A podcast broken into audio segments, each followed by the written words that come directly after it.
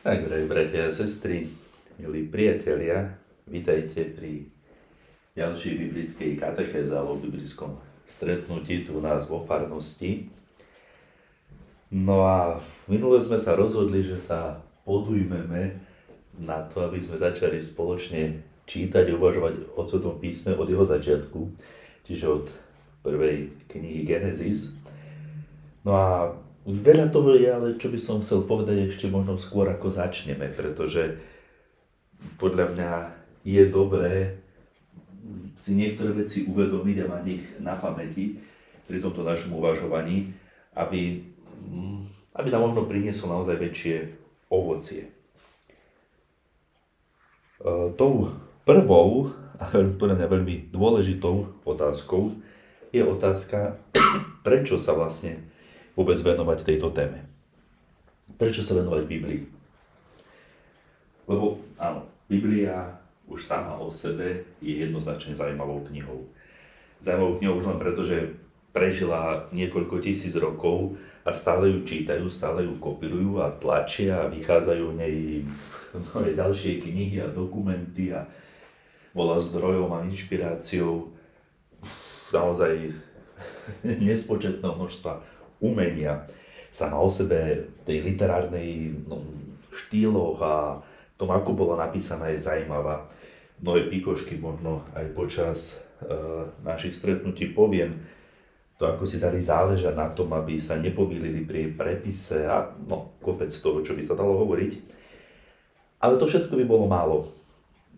Je to, bolo by to zaujímavé, lebo však nás zaujímajú veci rôzneho druhu, ale bolo by to málo.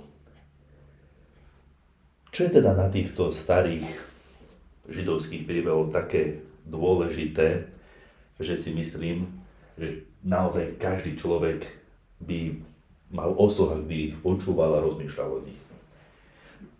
Už hneď ako to prvé poviem, že oni to nie sú židovské príbehy.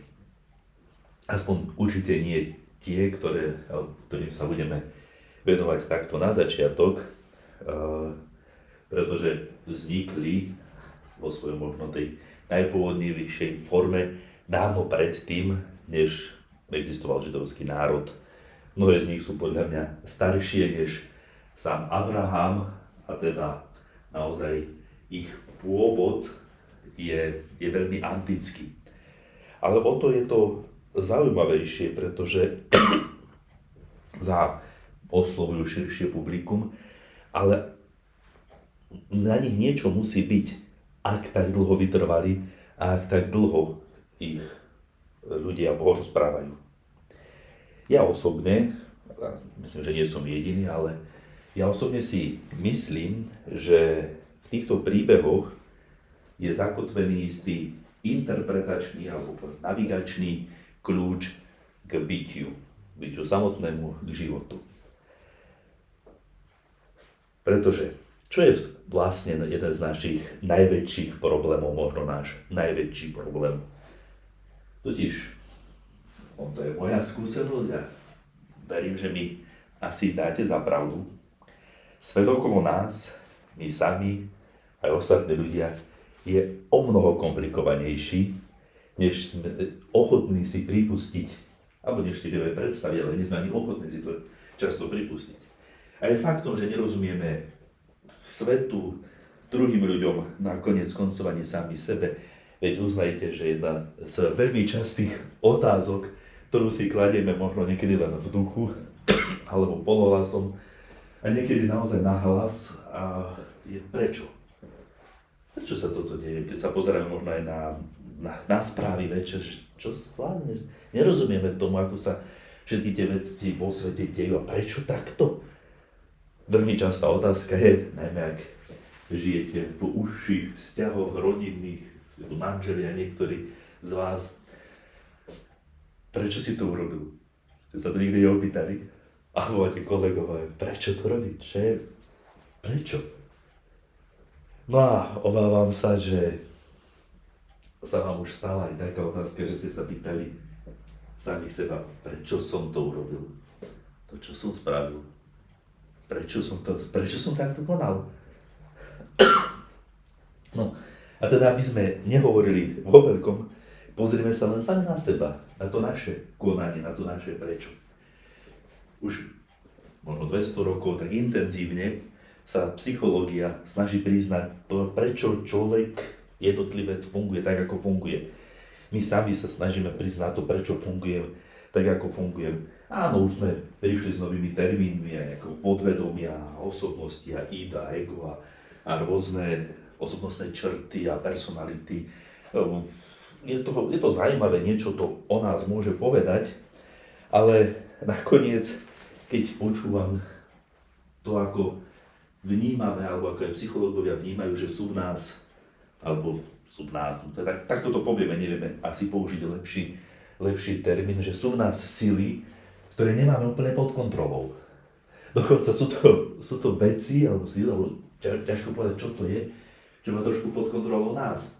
Mne sa o to viac páči ten, ten grécky spôsob vysvetľovania tohto, tejto istej otázky, kedy vnímajú tieto sily tak trošku božsky. Lebo na nich je niečo, niečo božského na nich je totiž, keď povieme obajem boh vojny, Ares alebo hnevu, no je to hnev, je niečo, čo nás vie ovládnuť, čo možno ani nevieme odkiaľ prišlo a neskutočne nás to dokáže opantať, ale nie len mňa, hnev dokáže opantať každého iného človeka, dokáže opantať zvieratá, hnev tu bol a hnev tu bude dávno potom, čo sa ja prestanem rozčudovať existovať. Láska, je. Afrodita bola a bude. Takisto boh zábavy alebo boh hrozný iný ďalší niečo. Ale takto by sme mohli pokračovať ďalej a vnímame si, že sú veci, ktoré, ktoré sa nás snažia presahnuť. A my sa niekedy môžeme cítiť, ako to tí Gréci naozaj podľa mňa dosť do istej miery správne pomenovali, že sme len tie loutky, alebo ako sa to Češi majú také hračky bohov. Čož nie je práve príjemný, príjemná predstava o sebe. Ale do istej miery máme túto skúsenosť, aspoň si myslím, že sa tam trošku vieme nájsť. Nuž, a nakoniec sa sme radi, že máme týchto vašich božíkov rôznych a tým sa venujeme, pretože, ako som povedal, ten svet je tak komplikovaný, že keby sme skutočne riadne dvihli oči od toho, od toho mala, malého pieskoviska, v ktorom sa snažíme hrať, alebo sa s nami tieto naše vnútorné veci, osobnostné črty podobne hrajú, tak zrazu zistíme, že v tom svete, do ktorého vykročíme, stretneme o mnoho horšie príšery. Mne sa páči, že aj to je takmer vo všetkých filmoch, ktoré sú inšpirované gréckou mytológiou, ako náhle ten hrdina vyjde do sveta a väčšinou potrebuje zo podsvetia, to je tiež zaujímavá myšlienka, ktorej sa ešte určite vrátime počas nášho uvažovania, ale na tej ceste nevyhnutne musí stretnúť alebo sa musí popasovať s mojou obľúbenou mytologickou postavou, s Medúzou. To je, to je tá e, postava, čo má hlavu plnú hadov. A teda to vyjadruje tú realitu, že ako sa pozrieme na svet a na, to, na tú jeho komplikovanosť a nebezpečnosť, tak nás to úplne paralizuje. Stuhneme. Preto tam tam žizel skamenejú. To je, to je reakcia človeka, ktorý je v strese z toho, čo ho čaká. A sú dve možnosti. Môžeme ostať kamen, skamenení. Môžeme ostať e, natoľko premožený nebezpečnou komplikovanosťou a zložitosťou sveta, že rezignujeme, staneme sa apatickými a proste len hibernujeme, prežívame. Ja mám pocit, že mnohí sa dostávajú práve do tejto situácie. Dnes sa obávam, že to je aj tak trošku problém mladých ľudí, ktorí, aj mohli, nikto, nikto sa tej medúze nevyhne, ale mnohí sú tak zaskočení, že radšej nerobia nič, radšej sa stiahnu do svojej ulity. Alebo potom nejako bojujeme, ale keď bojujeme, tak uh, hľadáme, čo vieme. Na to na sme ľahko obeťou. V tomto komplikovanom zložitom svete, ktorému nerozumieme, my, čo sme rovnako komplikovaní a zložití, sme ľahko obeťou ideológie. A ideológia, to je také, to je také zbastardené náboženstvo. Tvrdé slovo, ale ja si na ním budem stáť. je to niečo zdegenerované, čo ale poskytuje nejaký ten interpretačný rámec, nejakú tú pôdu pod nohami, ktorá nám povie, že svet funguje takto.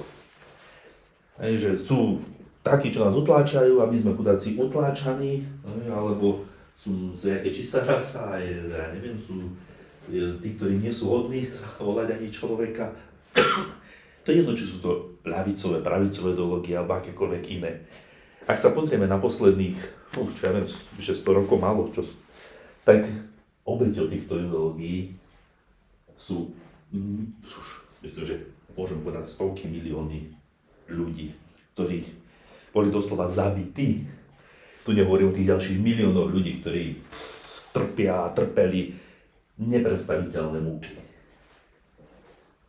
Takže ideológia podľa mňa nie je riešenie. I keď je to presne náboženstvo. Všimnite si, že tak ako nám, kresťanom, vedia často vyčítať e, veci štýlu inkvizícia a toho, aký sme možno boli nedotkliví na niektoré náboženské veci, ako sa vieme byť aj možno agresívni a podobne. Skúste spochybniť niektorému, kto žije v totálnej ideológii, akejkoľvek, niečo z toho, čo tak z tých, toho úzkeho rámca jeho pravd tak agresívnu reakciu, to je až neuveriteľné. Lebo ako náhle začnete spochybňovať to, čo hovorí, oni to potrebujú, to je to jediné, čo ich drží možno nad nejakou vodou, lebo majú pocit, že keď nebudú veriť ideológiám, že sa utopia. Ah, dobre. Takže ideológie nie sú riešenie.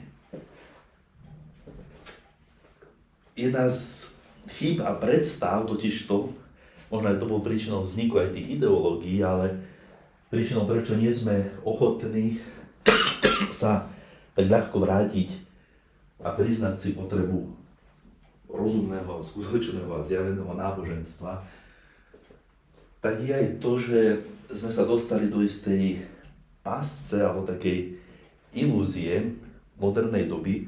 Ja volám túto ilúziu ilúziou Star Trek. Neviem, či poznáte tieto uh, tieto filmy, no túto sériu, sériu filmov, ale nielen toho seriálu, ktorá predstavuje už ľudí v budúcnosti, kedy bol objavený uh, pohon, ktorý nás dokáže posúvať vesmírnou loďou medzi planétami. No a spoločnosť už urobila ten ďalší akoby evolučný krok, už sa oslobodila od náboženstva. Všetci sú tam civilizovaní, múdri, pekní, pracujú len preto, že ich práca baví a vidia v tom tú misiu, tak toto ďalej šíriť. Je to nádherná, čistá utopia samozrejme, ale nádherný dokonalý svet, kde už e, ľudia sú schopní len racionálne konať a vytvorili dokonalú spoločnosť, ktorá už nie je kniemená náboženstvom. Ne, že to je totálna blbosť. Je to totálna blbosť, pretože takáto utopia neexistuje a nemôže vzniknúť. Už len z toho dôvodu, ktorý, eh, ktorý vnímam okolo seba a že je viditeľný aj pre ostatných, že naše civilizácie, všetky, ktoré sú tu na Zemi aktuálne a ktoré boli dostatočne schopné, aby prežili, sú civilizácie, ktoré sú postavené na náboženstve. A tá najvyspelejšia civilizácia, tá, ktorá bola schopná priniesť taký výrazný pokrok, ako je skutočná reálna veda, a všetky tie objavy, ktoré potom ostatní už prevzali, teraz sú univerzity a inde na svete, nielen v kresťanskom západe, ale táto civilizácia ich priniesla, táto civilizácia priniesla hodnoty ľudskosti a dom. Tak tá je založená na tom, na náboženstve, zjavenom náboženstve, na našom. Ak to zoberiete civilizácie, zoberiete jej substrát, to z čoho ťahá živiny a zoberiete jej kostru, tie pravidlá, ktoré náboženstvo vybudovalo, tak nevznikne dokonalá ideálna spoločnosť, ako by si to mnohí predstavovali a slobodná spoločnosť žiadali, ale naopak, vznikne niečo, čo je nielen neživotaschopné, čo je priam bláznivé. Keď spomeniem na postavu, no neviem, či bol filozof, alebo či by sa on nazval ako filozof, ale tak ho nejak zaradia, on bol viac poeta a umelec, eh, náš slavný Nietzsche, tak ho predslávila fráza, že Boh je mŕtvý. On ju nepovedal s nejakým nadšením, on práve naopak povedal s tým aj som a tá celá fráza, ak si ju dobre. Pamätám, hovorí, že Boh je mŕtvý a my sme ho zabili a nenaberieme nikde na svete dosť vody, aby sme si umili krv z rúk. Lebo videl následky toho, že Boh je mŕtvy, že nám chýbajú tieto pravidla. A i keď prišiel s tou, s tou myšlienkou, dobre už, keď sa toto stalo, keďže sme Boha zabili, tak si musíme vytvoriť novú vlastnú, človek bude nútený si vytvoriť svoje nové vlastné pravidla, podľa ktorých bude fungovať tento Übermensch. Avšak človek toho nie je schopný.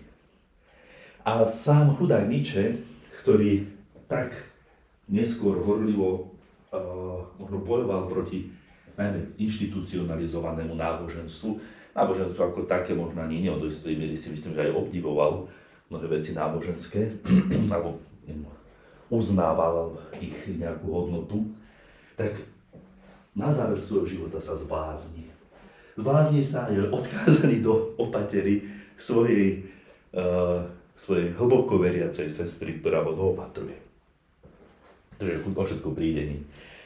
Jeho, mal som možnosť raz vidieť, nenašiel som na internete, by som to dal do prezentácie, fotku, tak to ako už je ten, ten výraz tvári je výraz naozaj šialený, ako až ma to, až ma to vydesilo. Áno, človek spavený Boha, nenapísať plným bláznostom. A vidíme to okolo seba, lebo sa dejú tak bláznivé veci tým, že chcem toto dať na internet a na YouTube, tak nechcem moc vykrikovať, lebo už ma nescenzurovali, to je teraz moderné. Tí, ktorí hlásajú slobodu, radi cenzurujú e, druhých. No ale vidíte v oblasti rodových ideológií a všetkého, čo, čo všetko tvrdia, že napríklad je schopný muž, alebo čo je žena, alebo... No, ja som sa dosiahol len bakalára z biológie, ale si myslím, že že niektoré veci viem a, a táto doba sa tvári, že to tak nefunguje a to totálne bláznostva. No dobre. Takže prečo tieto príbehy? Práve preto. Pretože príbehy, ktoré, ktorým sa ideme venovať, o ktorých budeme rozprávať, ktoré budeme čítať, na ktorými budeme rozmýšľať. A chcem vás pozvať, aby ste ich naozaj nechali a dovolili, aby na vás vplývali, aby, aby sa stali tou súčasťou vášho, vášho uvažovania nám ponúkajú príležitosť a ponúkajú orientáciu v tomto zložitom svete a hovoria nám o tom, ako, ako ísť ďalej, čo je nakoniec dobré, čo je zlé, čo je správne, čo nie. Ako, dávajú nám tento interpretačný kľúč reality a nás, ktorí sme v nej.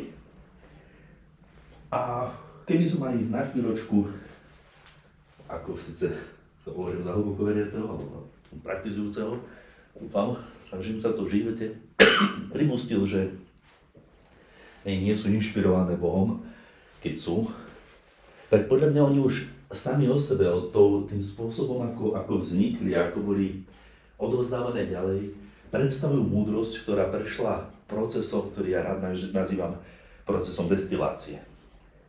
Ono je to istá forma abstrakcie, to by bolo možno vhodnejšie, vhodnejší pojem, ale my Kisučania sa viacej rozumieme destilácii ako abstrakcii. Ale áno, ono je to o tom, že z tej, z tej bublajúcej masy, možno povieme hnijúcej takmer, boli schopné, to ktorý je život človeka počas už tisícov rokov, ktorý existoval predtým, než vôbec vzniklo písmo a boli nejaké príbehy zaznačené už vtedy ľudia sledovali sveta a seba a rozmýšľali, čo sa deje a rozprávali si príbehy, lebo my rozprávame príbehy, máme ich radi. To dnes jeden z najvýnosnejších biznisov na svete je biznis predávania kníh a e, filmov alebo nejakých iných komiksov a nahrávok a ďalej. Čiže príbehov konečnej mnohé piesne sú v podstate krátky príbeh, ktorý prerozprávajú. Čiže, ale v týchto príbehoch postupne ľudia vyjadrovali často umeleckým spôsobom e, pravdu o sebe a o svete. A tieto príbehy postupne sa zlepšovali. Tie najlepšie vždy boli iba vybraté, iba tie najlepšie si zapamätali ostatní, iba tie najlepšie sa rozšírili.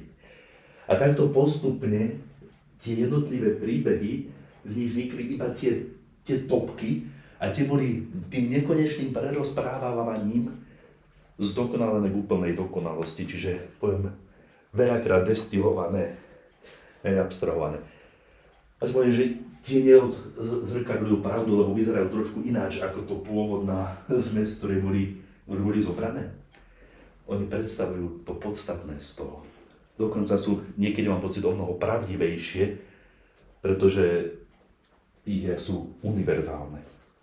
A práve to vám chcem, to vám chcem ukázať počas týchto našich stretnutí, že príbehy, ktoré, s ktorými sa stretneme vo Svetom písme, sú skutočne univerzálne. Povie sa odborene slovo archetypické.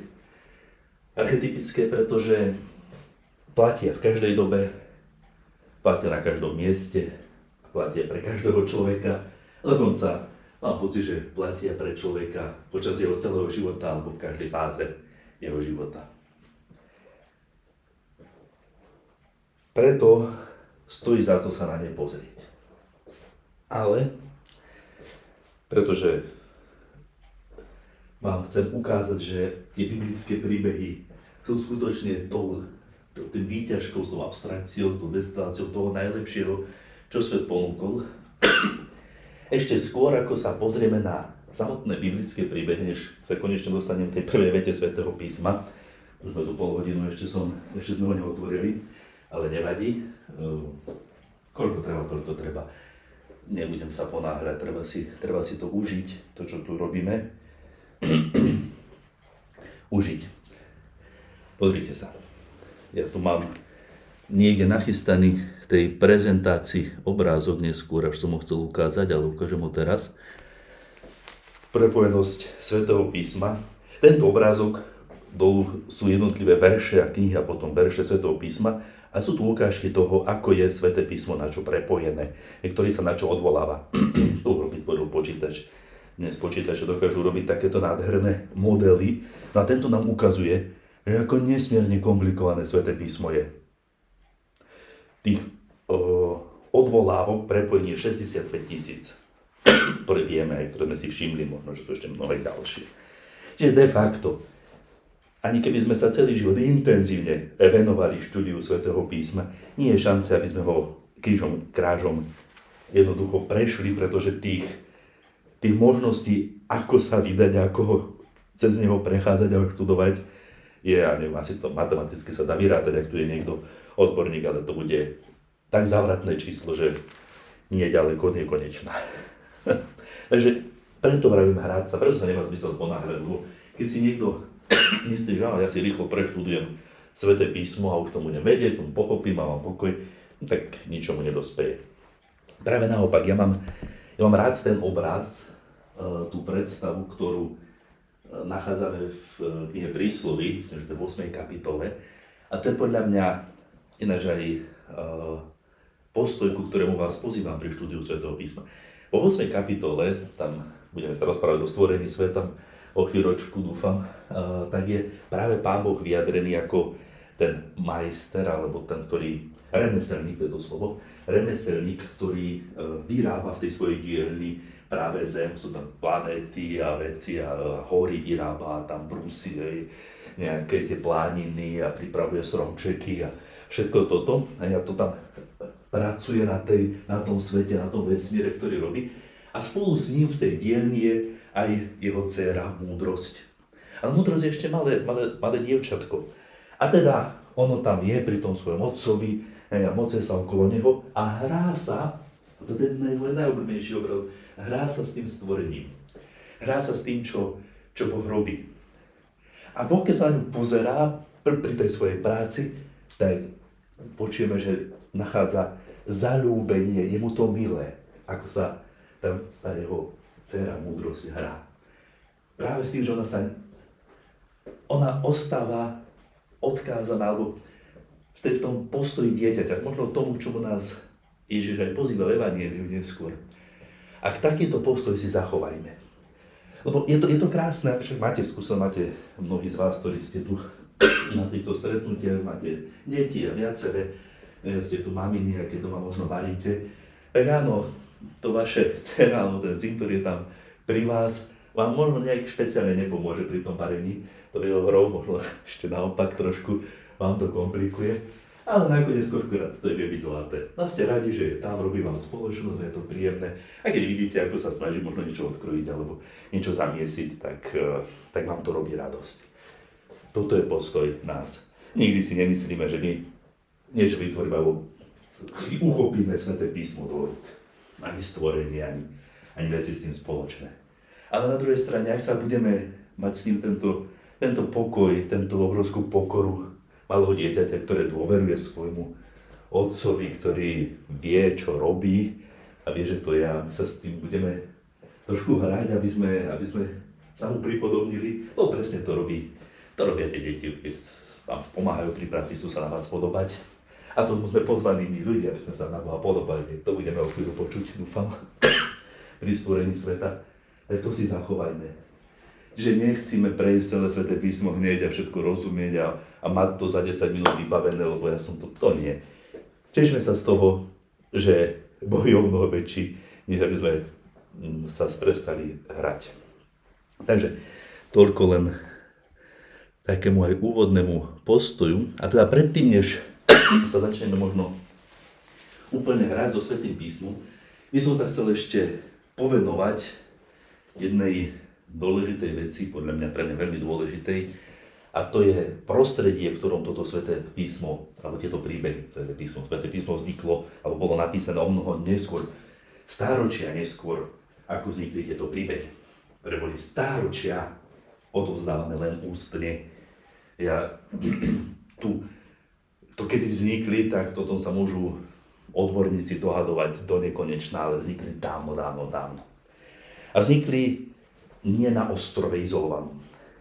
Tieto príbehy vznikli uprostred rozvíjajúcich sa kultúr dvoch veľkých. Prvou je kultúra v Mezopotámii, že medzi dvoma riekmi, riekami Eufrat a Tigris, a kultúrou, ktorá vznikla okolo rieky v Egypte, okolo rieky Níl.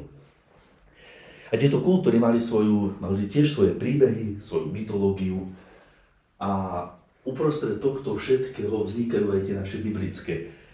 A niekto povie, že to akoby uráža ten príbeh biblický, pretože že je niečím ovplyvnený. To si nemyslím. Za katolická církev tento problém vyriešila už, už pred pár rokmi, definitívne, keď Nostra Aetate povie, druhý vatikánsky koncil, že zrnka pravdy a istá pravda je v iných náboženstvách, takže uh, nie všetko, čo je, čo nevzniklo v kresťanstve, je automaticky zlé, nepravdivé a nesprávne, len preto, že to nevymysleli kresťania. To je blbý prístup, taký to nemajme, takúto píchu a aroganciu. Práve naopak, mne sa to mne sa páči, ja som rád, že tieto kultúry boli také civilizované, že mali príbehy tak sofistikované a že boli tak ďaleko, že, boli, že ich mohli ich slova a niektoré veci a myšlienky používať aj biblickí autory, pretože až v kontraste s úžasnosťou týchto príbehov sa ukazuje, okoľko úžasnejší je ten biblický príbeh. Lebo viete, ak boli všetky ostatné trápne a primitívne, a tento by bol o čo si lepší, no dobre, ale tak vo futbalové proste je rozdiel poraziť dedinskú lígu a poraziť európsku víťazstvo. Takže má, má to zmysel aj to.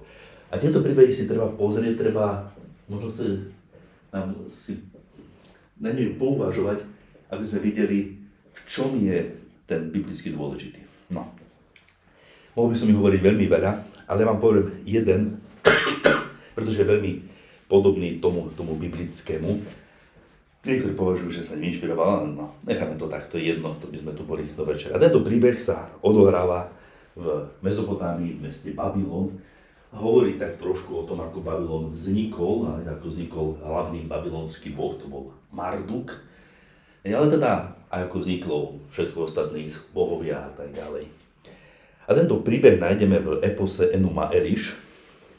Je to zaujímavý posun, som vám dal trošičku ten rodokmeň uh, tých jednotlivých babylonských bohov, no ale to je zbytočné, to by sme tu boli to nekonečné. Ono je to ešte zaujímavé, ale, ale to je jedno. Takže, ako to asi bolo? Príbeh Enuma Eliš znamená on háj na výsostiach. Hej. Na začiatku bol len nejaký primordiálny oceán, totálny chaos, nič neoddelené. Z neho vznikli Tiamat, bohyňa slaných vôd a Apsu, jej partner, boh sladký, sladkých vôd. No a z ich spojenia potom vznikli prví bohovia, ktorí sa nazývajú tzv. tí starí alebo prví, prví bohovia. No lenže problém bol v tom, že týchto mnohí enáky, títo prví bohovia, tak e, boli nesmierne hluční. Boli hluční a rušili tohto apsu pri jeho práci a pri spánku. On sa stiažuje, to sa nedá vydržať. Ja tu či robím, či spím, tu stále počujem ten ich, ten, oné, džavoty, bohov a vreskot a buchot a oné, nemôžem sa sústrediť. Už ma prestávajú baviť, ja ich všetkých vyhubím. No ale Tiamat s tým nesúhlasil, sú to jej deti a tak sa na nimi ulútosti a dá im vedieť, e, dá, vedieť Bohu, bohyni múdrosti, e, bola Ennu, ja si tie mená nepamätám nikdy, že takéto niečo sa chystá. No a bohovia, keď sa to dozvedia, tak jeden z bohov uh, uspí tohto apsu a oni ho zabijú. Zabijú, rozseknú na polovicu a urobia si z neho božský palác. No len toto Tiamat neskutočne naštve neskutočne to naštve a rozhodne sa, všetkých týchto bohov zničí. A začne sa zúriť hej, voči tomu. A už by to možno aj neurobila, ale príde Kingu, zradca ostatných bohov, ktorý vidí možnosť využiť príležitosť, že sa Tiama naštvala na nich a radie, áno, len sa na nich pomstil. Že potom bude on šepovať, kde všetkých zabije, áno, všetkých ich znič. A tak Apsu vytvorí 11 príšer, obrovských drakov, a jedovatých a zlých a rôzne ďalšie, ktoré používa na to, aby, aby mala armádu, počet, s ktorou sa vrhne na všetkých týchto bohov. A bohovia sa boja. Rozmýšľajú, ako počtenie odolávať. A tak v tom onom vyšľú múdrosť, aby sa Tiamat postavila, aby ju, aby ju porazila. Lenže múdrosť, ako sa tak blíži postupne k tej Tiamat a počuje to jej hrozné ručanie a krik, tak sa zľakne a povie si, že treba vycúvať, že toto nemá zmysel, lebo však je múdre nestávať sa rozhorenej žene do cesty. no, áno, to je, to je naozaj hlboká múdrosť. Vždy, keď túto časť počúvam, tak si na ňu to spomeniem. No a tak sa medzi sebou radia a príde na scénu boh Marduk. Marduk je teda ten, ktorý im ponúkne, že on sa proti Tiamat postaví, ale za to bude hlavným bohom. A tak súhlasia, pretože všetko alebo nič, buď rahynie, alebo bude hlavný boh, ale bude aspoň žiť. A tak Marduk sa Tiamat postaví, vystrelí proti nej šíp, e, ktorým ju rozpolí na polovicu e, teda, a takto zabije aj tohto Kingu, tohto zradcu a príšeru a zlého boha, e, ktorý bol krvilačný a túžil po pomste a túžil po o krvi prelievaní a z tejto bohyne Tiamat vytvorí celý svet, pretože z tejto bohyne urobí z jednej časti nebo, klembu, z druhej časti urobí tú podstavu, alebo to, na ktorej vzniknú jednotlivé ostrovy. Z jej očí tečú rieky Eufrata Tigris, tie nekonečné slzy, ktoré plačú nad tým, že bola porazená, nad tým, že jej e, manžel Apsu bol bol zabitý. No a tak už keď toto urobí, tak rozmýšľa tento Marduk o tom, že ako čo urobiť, rozdeli Bohom jednotlivé úlohy, že šéf a povie si, mm, dobre, niekto sa musí o nás starať, niekto musí pracovať, tak vytvorme Bohom sluhov, vytvorme ľudí, poradí sa s bohyňou Ea, Ena, bože, nikdy neviem tie imena, čiže so zemou, aby teda vytvorili prvého človeka, ktorý sa volal Lulu. No, lenže ako ho vytvoriť? Zoberú zem a zmiešajú ju s krvou tohto Kingu. Zmiešajú ho teda z krvi tejto zradcu krvilačného, podlého e, beštie, vytvoria z toho najhoršieho možného krvi tohoto najväčšieho možného a zo zeme ľudí, ktorí majú za cieľ opospodárovať zem a prinášať Bohom obety, aby mohli bohovia z toho žiť. A viem, že sa možno nad tým trošku usmejete, nad týmto opisom ale on zďaleka nie je taký primitívny a hlúpy, ako sa nám na prvé počutie zdá.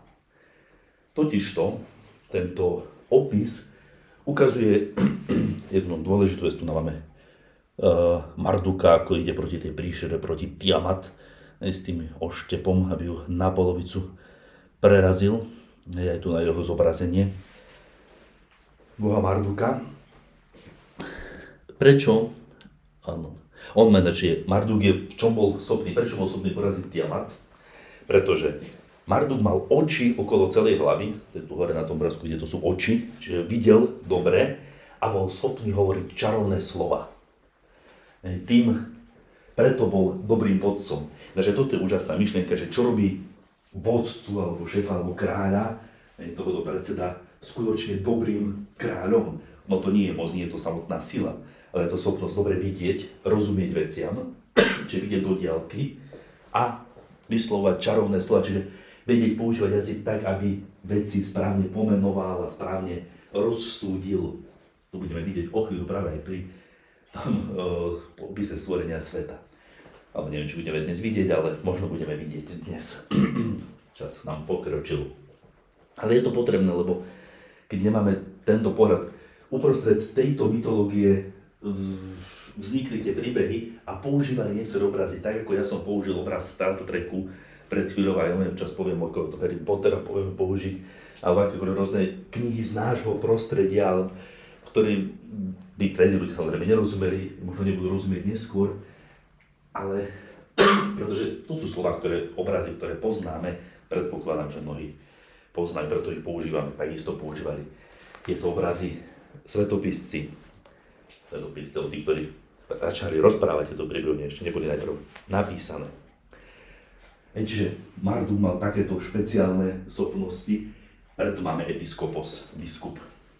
Hej. Episkopos, vidieť ponad, preto šéfuje dieceze ten, kto by mal byť schopný vidieť do diaľky, vidieť ostatné veci, pozerať sa z hora, ale v dobrom slova zmysle, na, na, na situáciu, aby schopný potom organizovať alebo vyslovať slova, dávať dekrety, preto dáva dekrety, ktoré riadia daný život. Vtedy bude dobrým biskupom, biskup dobrým Mardukom, sa nám bude diece dobre dariteľ.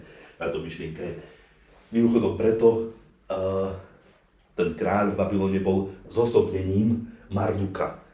Hej, a dokonca raz ročne to mali obrad na, na, e, na prelome rokov, keď ho vyviedli von pred mesto, vyzliekli ho zo všetkých odznakov jeho hodnosti a tam musel sa vyznať s riechou strete, že ako nebol dobrý Mardukom ten rok. Hej, a urobili tam potom nejaký obrad, zase sa oblievku mal pokračovať, že musel byť, mali aj takúto, zaujímavé sranda. No, ale prečo toto hovorím? Ten kontrast, aby sme videli na tento svet. Ono totiž, ako som povedal, na, prvý, na prvé počutie alebo pohľad sa nám to javí ako veľmi primitívne. Ale na druhej strane, keď sa pozrieme na toto zobrazenie e, sveta, ktorý máme pred sebou, je to obrázok toho, ako si ho predstavali, ono ani zďaleka to nie je nevedecké. Dokonca je to vedecko-psychologický obraz. veľmi presný.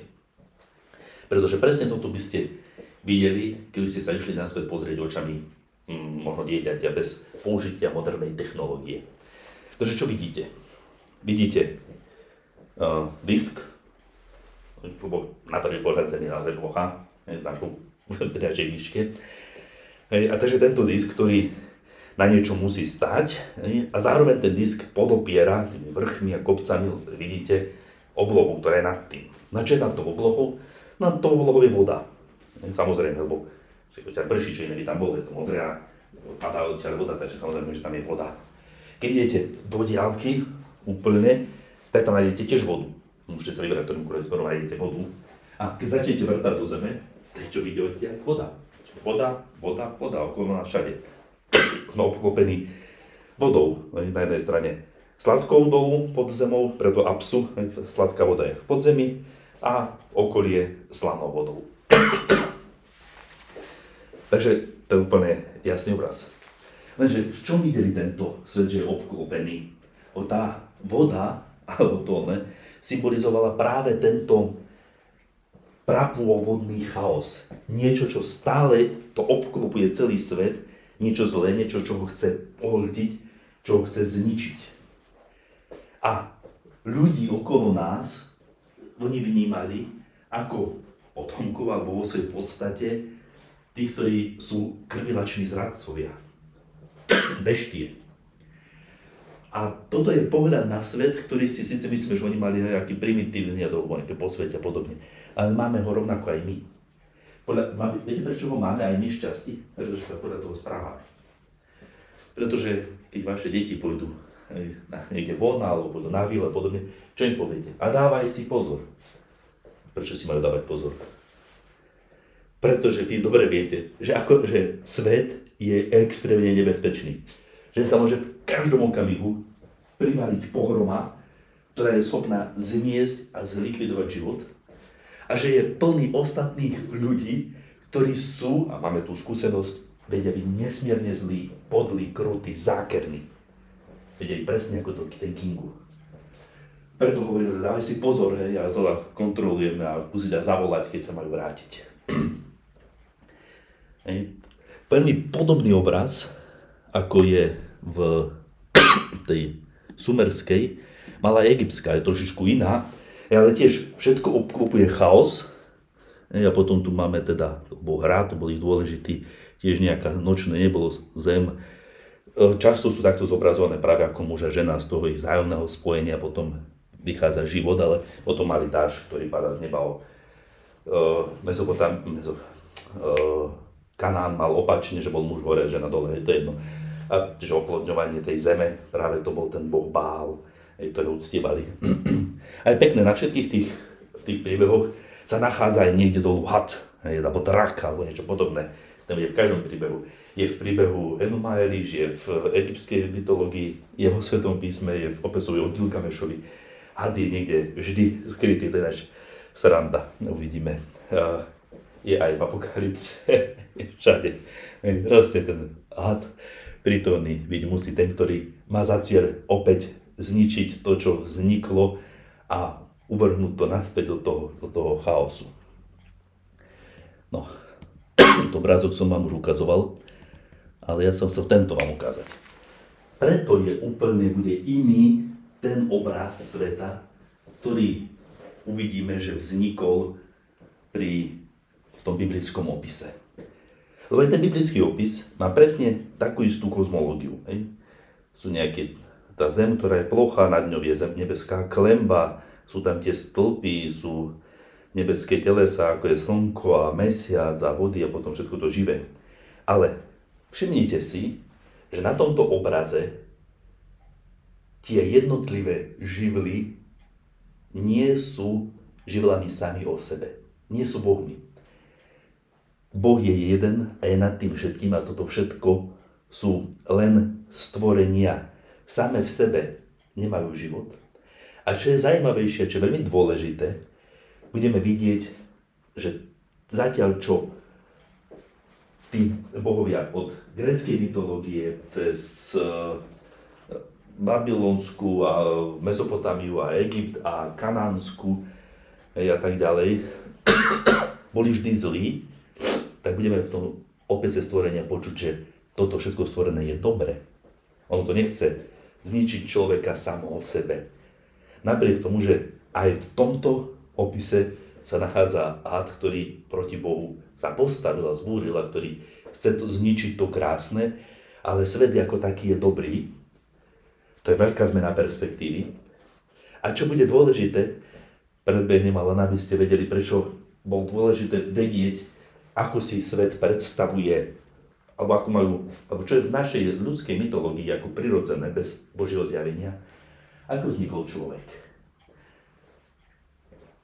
Človek v tom príbehu o stvorení sveta bude stvorený na Boží obraz a bude vidieť, ako mu vdýchne ten Boží dých, ale ako dobrý. Neznikol druhý ako z krvi zradcu a krvilačnej beštie, a zradcovstvo je to najhoršia vec. Dante, keď robí opis pekla, tak keď postupne pôjdete dolu tými kruhmi, tak na dne pekla nájdete zradcov. Ako najhoršiu vec, ktorú možno, ktorá je možné urobiť, Dante vnímal zradu. tak práve takto je opisované, sú vnímaní ľudia podľa mytológie všetkých ostatných a úplne ináč sú vnímaní v tej, ktorú sa budeme, postupne sa budeme postupne venovať my. Takže toľko na úvod, aj tu na to prepojenosť písma. No, neviem, že či vôbec ešte pokračovať, alebo, alebo to nechať už trošku aj tak, lebo viem, že sú to ťažké veci, sú to ťažké možno aj, aj koncepty a myšlienky. A keď mám pripravené ešte prvé, ale, ale asi, asi nie. Ja vám ďakujem za pozornosť, za to, že ste dnes večer prišli a si sa ukončím toto nahrávanie na internet, ale dám ešte, dám ešte priestor aj nejakým otázkam. Ak máte teda, no a, a uvidíme, čo ešte, si, čo ešte si o týchto veciach povieme. Tým, čo ma počúvali na internete, prajeme požehnaný a pokojný večer alebo deň, neviem, kedy budete počúvať toto videjko a my ostatní ešte zotrváme možno v takej slobodnej voľnej diskusii.